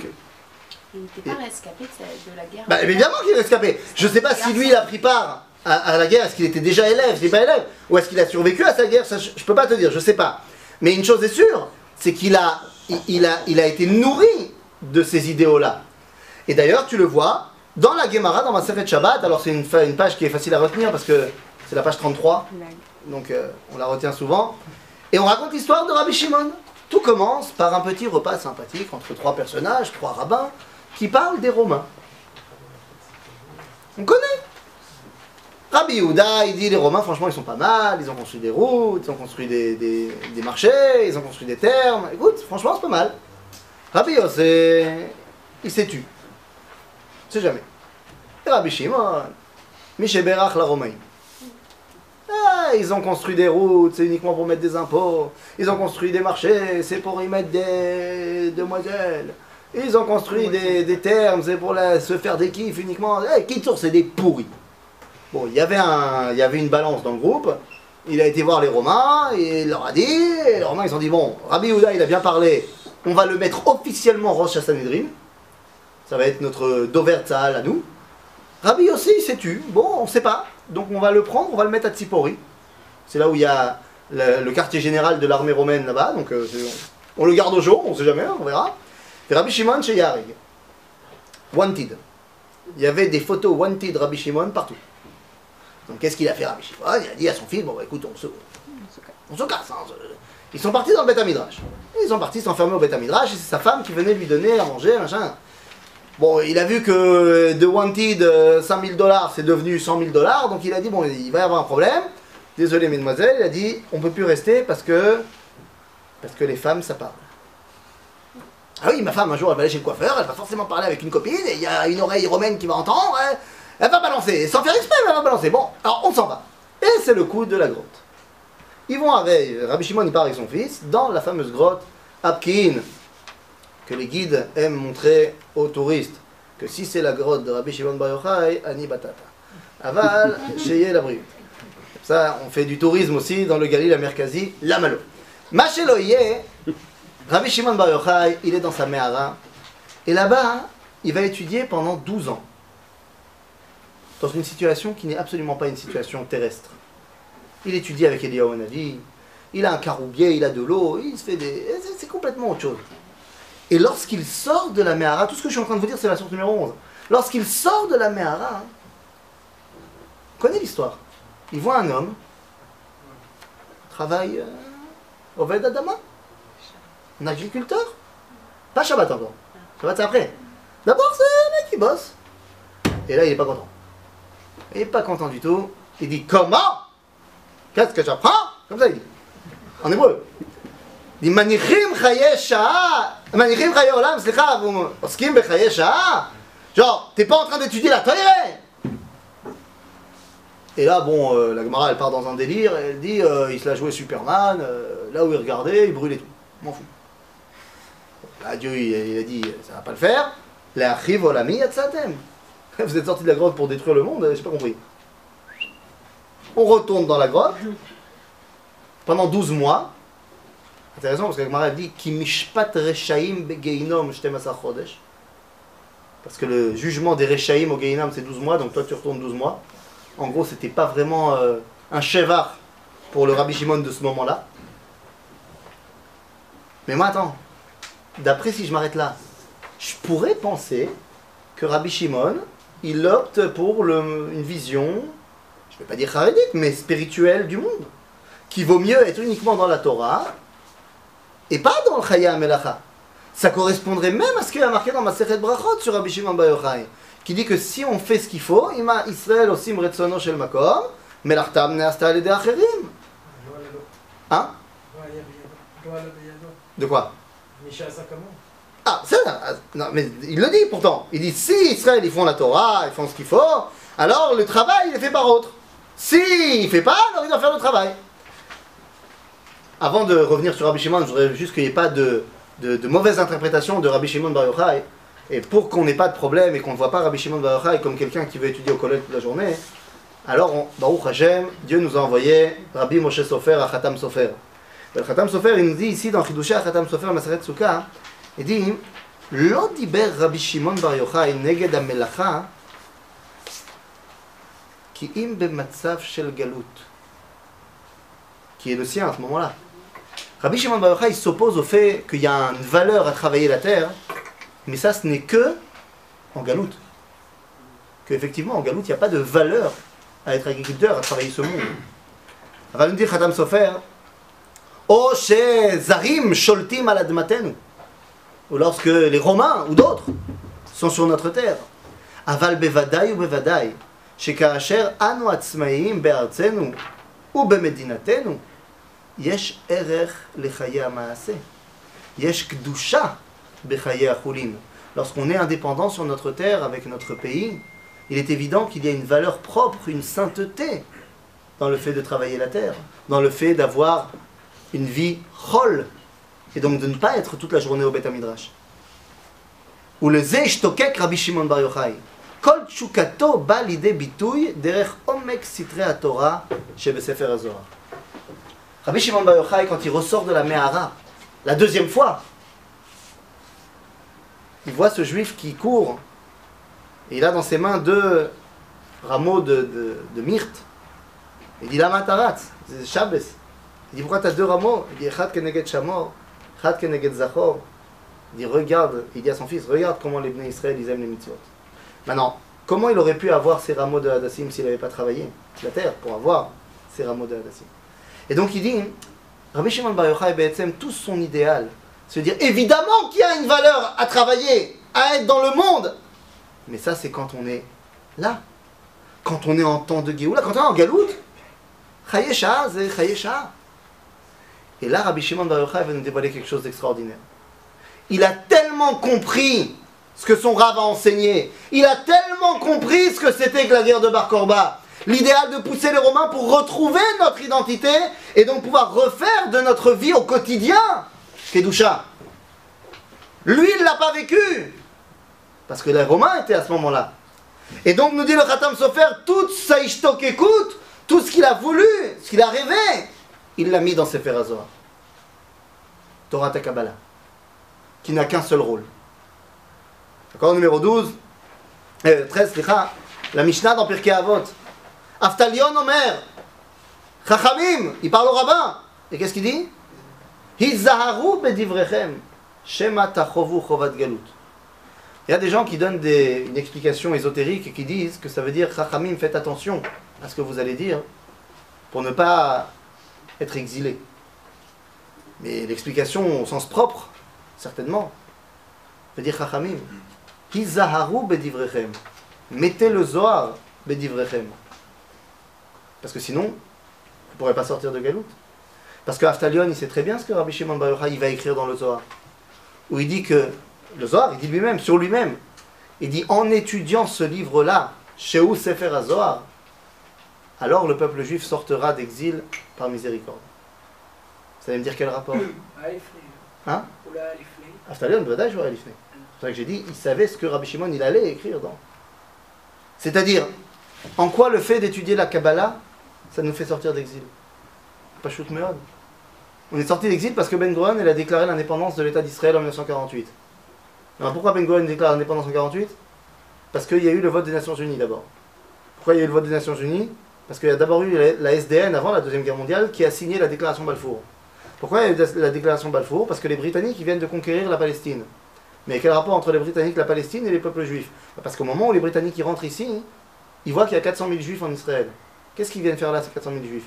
Ben, Parce qu'il y a eu la troisième, la deuxième et la première alia, qui les a fait remonter en 1882, qui ont commencé à faire venir des gens en masse. Mais ces gens en masse qui sont arrivés, ils sont arrivés uniquement parce qu'il y avait déjà des gens qui étaient là, qui avaient montré le chemin.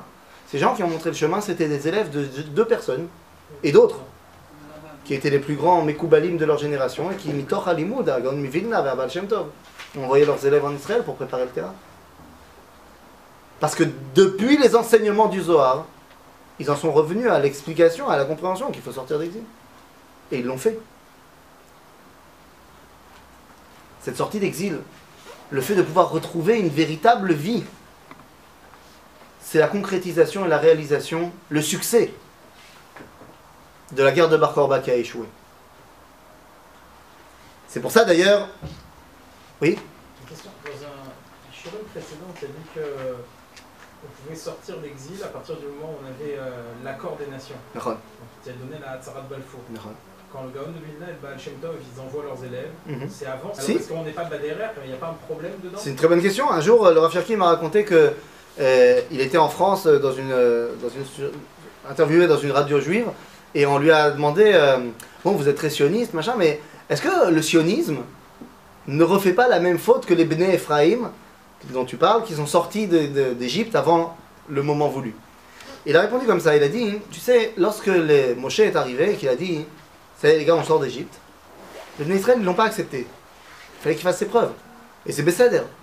Il dit, mais après que Moshe il t'ait fait les dix plaies, qui t'ait fait la mer rouge, qui t'ait donné la manne, qui t'amène aux portes d'Eretz Israël, si tu continues à douter, ça s'appelle Datan Ve'avira. C'est-à-dire, t'aurais pu, à l'époque du Baal Shem Tov et du Gaon de Vilna, dire Ah, ça sent Ben Ephraim. Qu'est-ce qui va définir? Est-ce que c'est Ben Ben Ephraim ou c'est Moshe? Mifran. Au final. Ça a marché ou ça n'a pas marché? Ça a marché. C'est ça Maintenant, parce qu'on a compris Rabbi Shimon, d'Akbar Omer, parce qu'il a compris l'enseignement de Rabbi Akiva et le Kishalon, la, la- défaite de la guerre de Bar Korba, mais il en a pris toutes les, toutes les forces et les idéaux. Il a mis tout ça dans ses Azoar.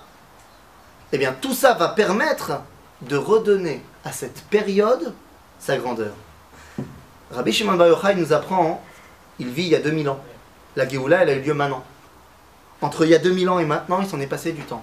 Il s'en est passé du temps où il va falloir apprendre à les Kadesh, du moins pour l'instant dans la tête, pour que maintenant on puisse le mettre en pratique. Il va falloir apprendre que le processus pour arriver à un idéal, il n'est pas moins important que l'idéal lui-même. Oui, tu veux dire un truc? Non, je, suis- perturbé parce Oui. que vous avez dit juste avant. Qu'est-ce que j'ai dit avant? Si, si, si je suis pas capable de savoir si je suis en train de faire une mitzvah ou une avera, ou bonne action, une mauvaise action, seulement en fonction de, du futur de, ma, de mon action. C'est pas ce qu'il a dit. Ah, Si, c'est-à-dire, à l'époque du, du, Medina, si, si je les avais suivis et que c'était trompé comme euh, comme Ephraim, Attends, attends, c'est rare. Bene Ephraim, c'est avant le Matan Torah. Donc il y a pas, il y a pas, c'est pas cher de parler de mitzvah ou avera. À l'époque du Gaon de Vilna, on a déjà reçu un truc très intéressant qui s'appelle la Torah. Dans cette Torah, il y a une mitzvah, Yishuv Eretz Israël. Donc, le Gaon de Vilna, quand il dit faut partir, il envoie ses élèves vivre en Israël, il ne fait que respecter la mitzvah de Yishuv Eretz Israël. Est-ce que cette mitzvah, au final, va se transformer dans ce qui s'est passé, à savoir, ça va devenir la Géoula, plus tard? Ou est-ce que ça va rester du domaine de la mitzvah individuelle du mec qui décide de partir de la Lituanie et d'aller s'installer en Israël? Ça, on ne pourra le savoir que après coup. Il ne s'agit pas ici de décider de faire une Avera qui va se transformer en bien. C'est une mitzvah de venir habiter en Israël à la base. Ça Donc, par contre, la, question de savoir est-ce que ça reste du domaine de la mitzvah individuelle ou c'est les prémices de la Géoula, ben ça tu pourras le voir que après. C'est ça Donc maintenant qu'on voit cela, que Rabbi Shimon nous explique par tout ce qu'il a appris de ces 24 000 élèves qui l'ont précédé et qui sont tombés, qu'il y a une valeur au processus. Et c'est ce qui va donner toute l'importance de la période dans laquelle il y a eu cette guerre de Bar Korba, dans laquelle il y a eu ces élèves de Rabbi Akiva, dans laquelle nous nous trouvons. La période dans laquelle nous nous trouvons, on a commencé le shiur en, disant cela, on a dit, elle est très particulière.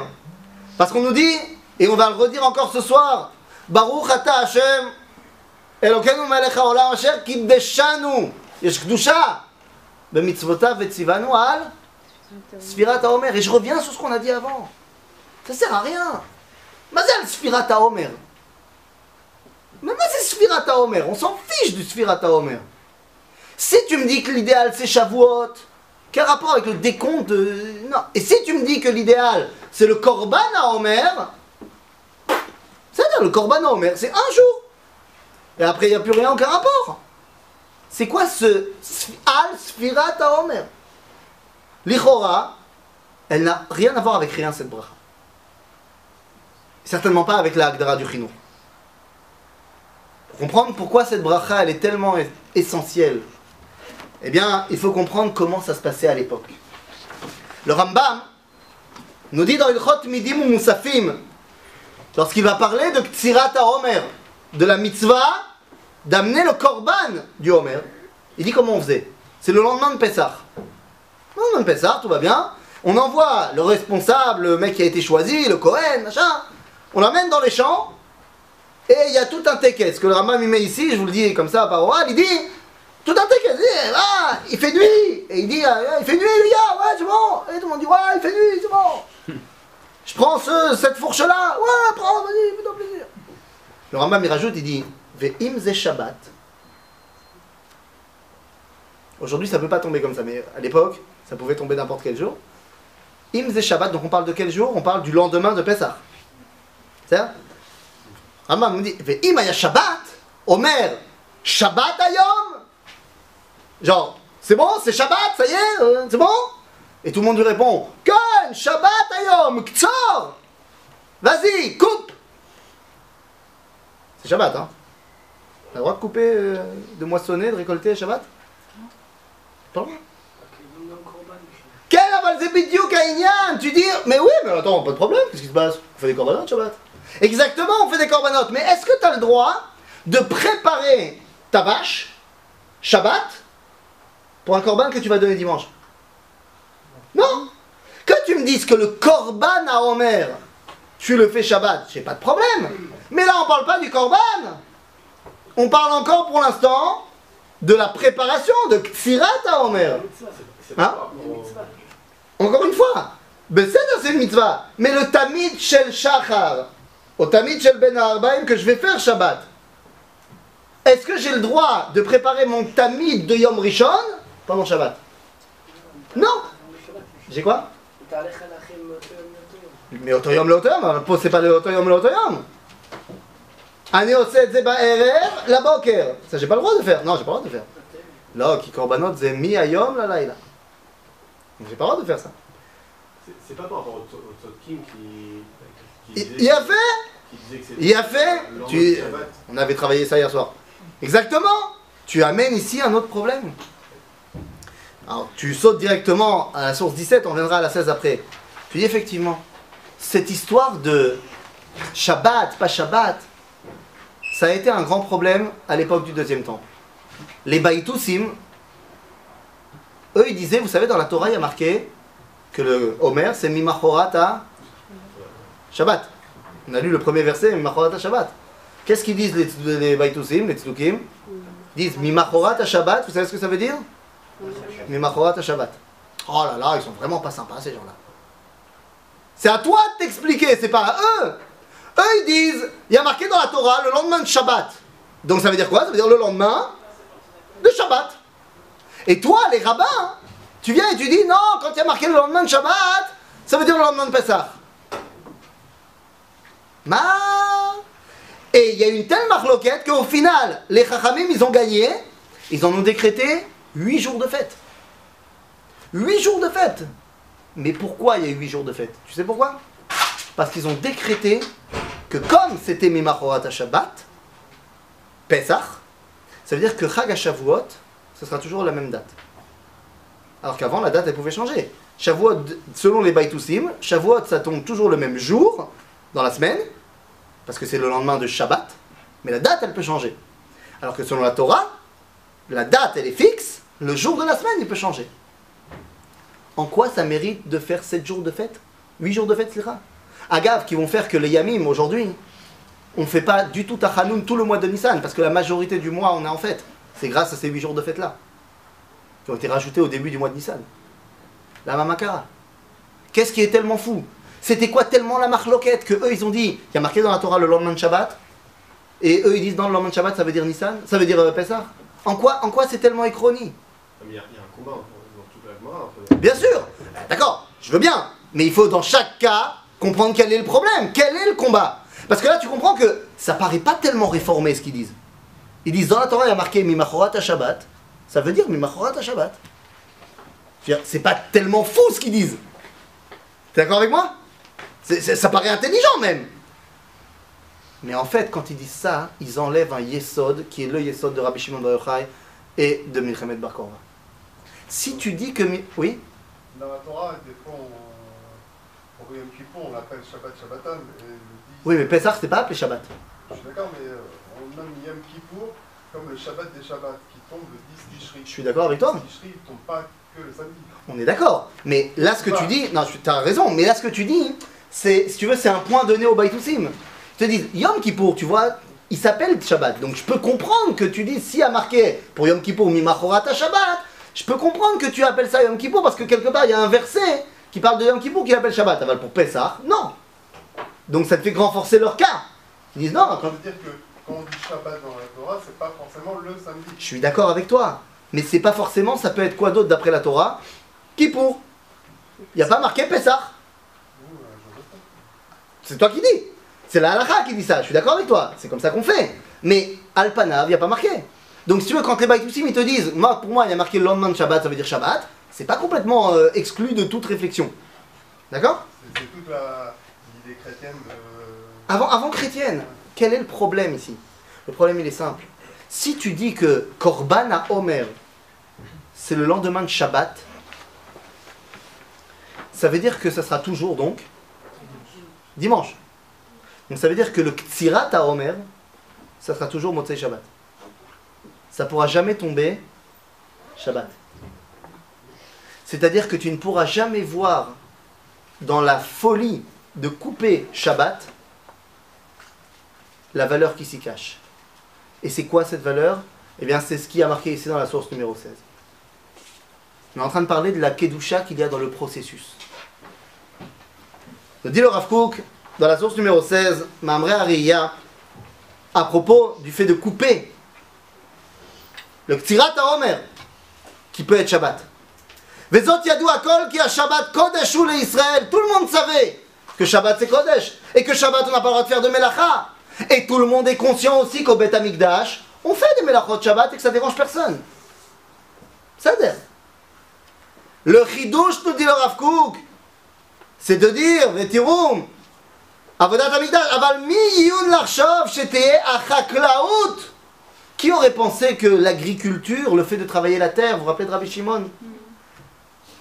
Qui aurait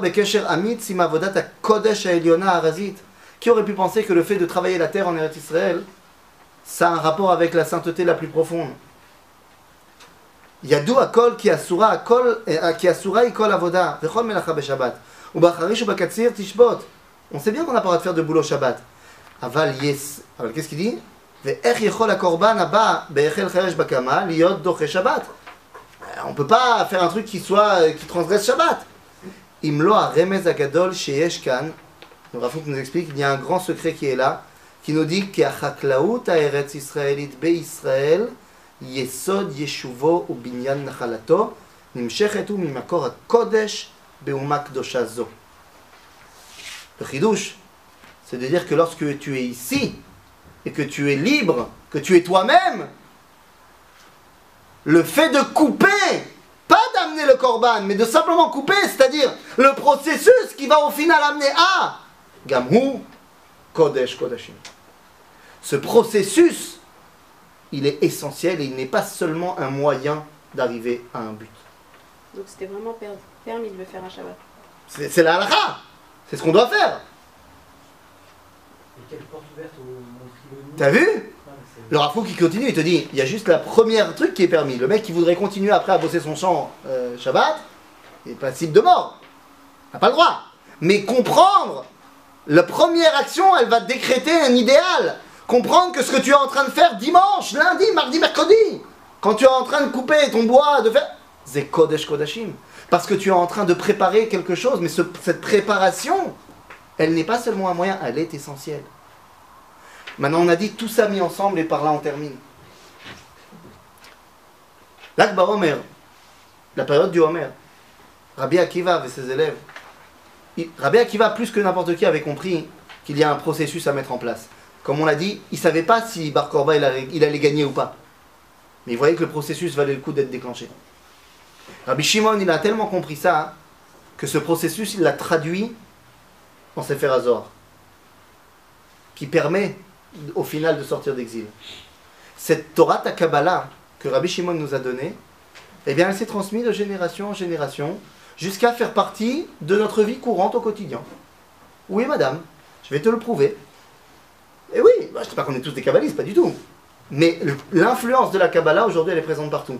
Exemple, Sfirata Omer. On aurait fait le cours il y a 500 ans, on n'aurait pas compris du tout à ce que, je- ce moi-même, j'aurais jamais compris ce que je vais te dire maintenant. Cette semaine, on a dans la Torah pour le Homer. A priori, cette semaine, tout va bien, chaque jour, Mais dans n'importe quel Sidurim aujourd'hui, ils t'ont imprimé en dessous du décompte de chaque jour Torah ta Kabbalah. Et ils t'ont dit, par exemple, que lorsqu'on est Shloshim Yom la Homer, qui sont 4 semaines et 2 jours, eh il y aura marqué en dessous Gvura Shebahod. Parce que la Kabbalah nous a enseigné que ces 7 semaines sont 7 sphirotes, 7 dévoilements différents qui sont chacun essentiels. Que si jamais tu en rates un, c'est tout le projet qui part en freestyle. Ma femme vient d'accoucher. Oui, Mazal Tov, tout ça d'abord. Mais ça va, va. Mais imaginez-vous, je viens la voir au début du sixième mois. Je lui dis, tu sais chérie, je pense qu'on peut squeezer le sixième mois. Bien, on passe directement au septième. Euh, Tout ce que le- le- le- l'enfant doit développer le sixième mois de grossesse, on, lui, fera un, on lui un moët bête euh, quand il aura 10 ans. Ça n'existe pas ça. Parce que tout le monde comprend que chaque jour est essentiel pour le développement de l'embryon, pour le développement après de cet enfant. Que s'il te manque un jour, il va te manquer un doigt. C'est un problème. Et c'est pour ça que les Géonim ils posent la question pratiquement. Ils disent si jamais un mec il a oublié de faire la bracha, Sfirata Omer, il a raté un jour, mais complètement, hein, il a raté euh, toute la journée. Qu'est-ce qu'il fait? Il continue sans bracha. Les Géonim ils demandent. Il dit je comprends pas. Un mec il a mangé de l'ail et il pète de la bouche. Alors toi tu dis va pas te brosser les dents, continue à péter de la bouche. Alors vous imaginez chez les Ashkenazim, comme on sait qu'il peut y avoir des problèmes et qui sont politiquement corrects. Alors ça va, dans les, dans les synagogues ashkénazes, en général, celui qui va faire la bracha, c'est le rabbin de la choule. On se dit, le rabbin, c'est bon, il n'y a pas de risque. Mais combien de fois on s'est retrouvé dans une sina Parce que c'est comme ça chez les Sfaradim, c'est celui qui est chazan qui, qui va faire. Combien de fois ça vous est déjà peut-être arrivé de vous retrouver dans une sina, t'as le mec qui est monté, il a fait vite, puis à la fin, euh, quand t'as fini Kaddish, machin, il se tourne vers un autre mec au début. Ça veut dire quoi ça? Ça veut dire, moi je suis plus dans, dans le truc, mais vas-y, fais-toi plaisir. Mais qu'est-ce que ça veut dire? Putain, il a raté un jour, de... permets-lui de, de faire la bracha le lendemain, de retrouver tout le monde. Quoi, il a mangé du choum, il a mangé de là, il est... Dis-lui, va te brosser les dents, tu reviens avec tout le monde. Non Parce que si t'as raté un jour, t'as... Choum d'avoir l'air. Parce que t'as porté atteinte au processus. Tu penses, si t'as raté un jour et que tu penses que tu peux revenir, c'est que tu penses qu'en fait, c'est juste pour arriver d'un point A à un point B. T'as pas compris que le processus au Khashour, la Kabbalah nous a enseigné ça. Et donc elle nous a dit qu'il y avait sept semaines. Sept semaines qui étaient ces sept paliers qu'il fallait dévoiler. Chesed, Gvura, Tiferet, Netzach, Hod, Yesod, Malchut. Ce que je dis maintenant, il y a 500 ans, personne, ni moi, ni vous, on l'aurait compris. Quelques kabbalistes l'ont compris. Mais aujourd'hui, c'est l'apanage de tout le monde il s'est passé dans l'histoire, depuis Rabbi Shimon Bar Yochai jusqu'à aujourd'hui, des événements qui nous ont fait comprendre pourquoi Akadosh Baruch Hu, il a mis ces sept semaines-là à ce moment-là, pour arriver de Pesach à Shavuot. La première semaine, elle s'appelle Chesed. Ça, c'est pas un secret, on l'avait compris depuis le début, depuis, la Torah. Qu'est-ce qui, c'est quoi la première semaine du Homer? C'est Pesach. C'est Pesach, c'est Chesed Mulcha. C'est Chesed Gamur. Dieu nous a sortis d'Égypte, Bechesed. La deuxième semaine, c'est quoi? Gvura. Hein? C'est quoi? Quoi? Quoi? C'est Yom HaShoah. C'est vrai, certes, c'est récent. Mais on a compris maintenant qu'il s'est passé un truc à ce moment-là qui montre la Gvura du Ham Israël. Yom HaShoah Gvura. Maintenant, entre parenthèses, ces sept, vous pouvez tout de suite les mettre en relation avec les sept Ushpizin. Abraham, Chesed, Yitzhak. La troisième semaine, Tiferet. On a dit dans le cours de Yom HaAtzmaut, le Harizal nous a expliqué que c'était la Géoula. Quand Beyesod Sheba Tiferet. La semaine de Tiferet, c'est Yom HaAtzmaut. C'est comme ça que le Harizal l'a appelé. C'est Matim avec Yaakov. Parce que Yaakov, c'est celui qui était en exil, qui a réussi, il nous a appris comment on sort d'exil. La quatrième semaine, Netzach. Mon cher Rabbeinu. Mon cher Rabbeinu, si je ne me trompe pas, il a eu deux boulots dans sa vie. Je ne parle pas du prince d'Égypte, quand il est devenu un mec de chez nous. Il a eu deux boulots. Il y a le Rabbeinu, qu'on connaît, mais avant ça, le boulot de Goël. Il nous a sortis d'Égypte. C'est-à-dire qu'il a été celui qui a été choisi pour nous sortir d'Égypte. Je peux savoir pourquoi il a été choisi? Qu'est-ce qu'il nous dit le Rambam? Pourquoi il a été choisi lui et pas quelqu'un d'autre? Pour recevoir la névoie, pour nous être envoyé Chercher le mouton. Ah, ça c'est Manitou, c'est pas le Rambam. Il a cherché le mouton, ça c'est parce que c'est un berger, Besséder, Nachon. Mais c'est pas ça qui lui a donné la névoie. Oui, non, Nachon, ça montre qu'il est prêt à s'occuper des autres. Mais c'est pas pour ça qu'il a eu la névoie. Parce que Bourré d'Anava, ça on le saura plus tard. Le Rambam nous dit parce qu'il a fait un truc. C'est qu'est-ce qui a fait qu'il va recevoir la névoie au sné, au buisson? Il a fait en fait deux trucs qui en sont un, c'est la même chose. Il a frappé l'Égyptien et il a, il a sauvé ce juif qui se faisait frapper et il a sauvé les, filles de Yitro, de ceux qui les embêtaient. Il dit c'est la base de son dévoilement prophétique.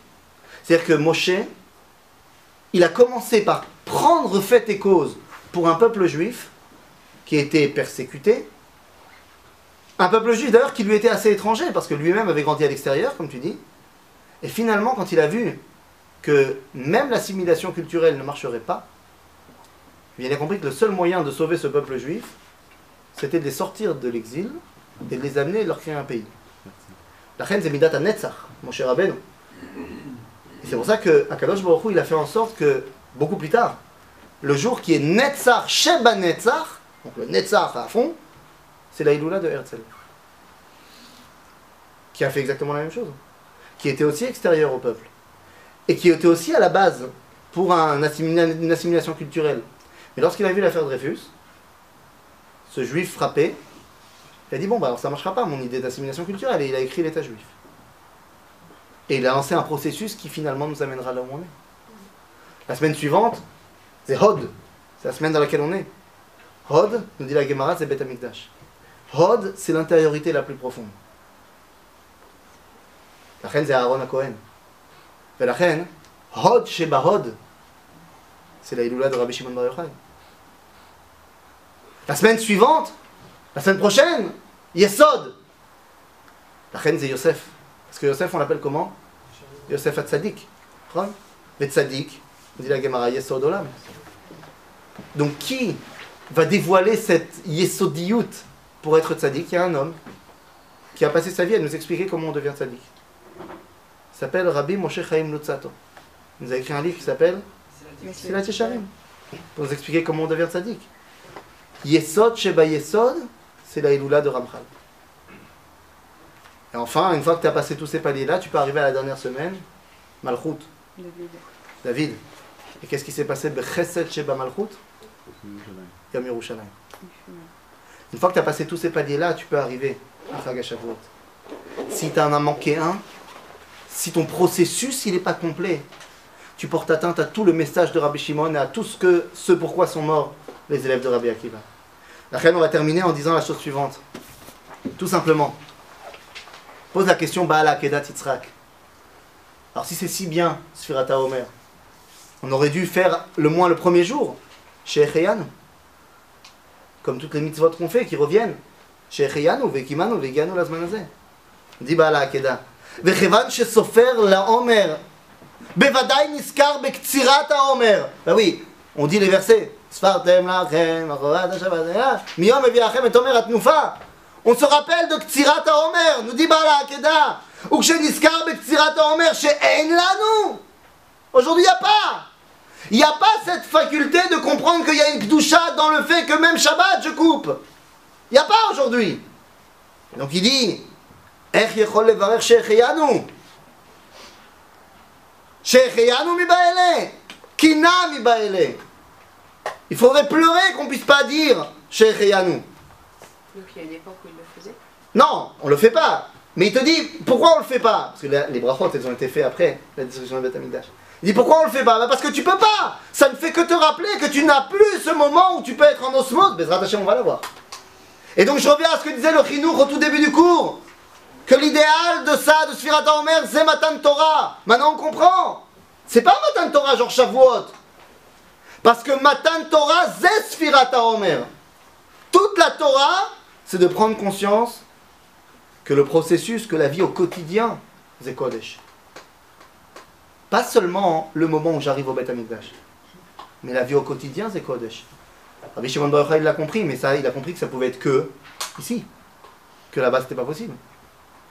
Et c'est pour ça qu'une fois qu'on a compris tout ça, eh bien, à Shavuot, fort de cette Sphirata Omer, on va lire un petit livre qui s'appelle Route. Et dans ce livre de route, à la fin du livre, et Bémet, par là on termine, Kadosh Baruch il va nous donner un mot unique. Unique dans tout le Tanakh. Vaikar Boaz et route. Boaz, il prend route. Vateilo Leisha, se marier avec elle. Vayavo Elea. On va faire des trucs, je peux pas vous dire.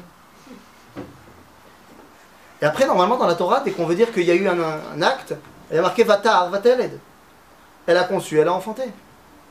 C'est mon non, pas Ruth, pas la grand-mère du Mashiach, pas Imachel Malchut. À elle, qui a tellement compris ce que c'était que la Gdusha du processus. Alors à elle, on va lui dire un mot unique dans tout le Tanakh. Vayiten Hashem la Herayon. Il lui a donné une grossesse. Toutes les femmes du Tanakh, elles ont été enceintes. Hein. Que ce soit clair. Seulement, c'est pas marqué. Parce qu'elles n'ont pas compris. Ruth, elle a compris. Chez Rayon, la grossesse, elle est tout aussi kdosha que la naissance elle-même. Ze matan toratem. Ze.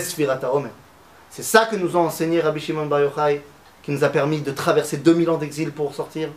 C'est ça que nous a appris Rabbi Akiva et ses 24 000 élèves lorsqu'ils ont essayé de nous faire sortir d'exil.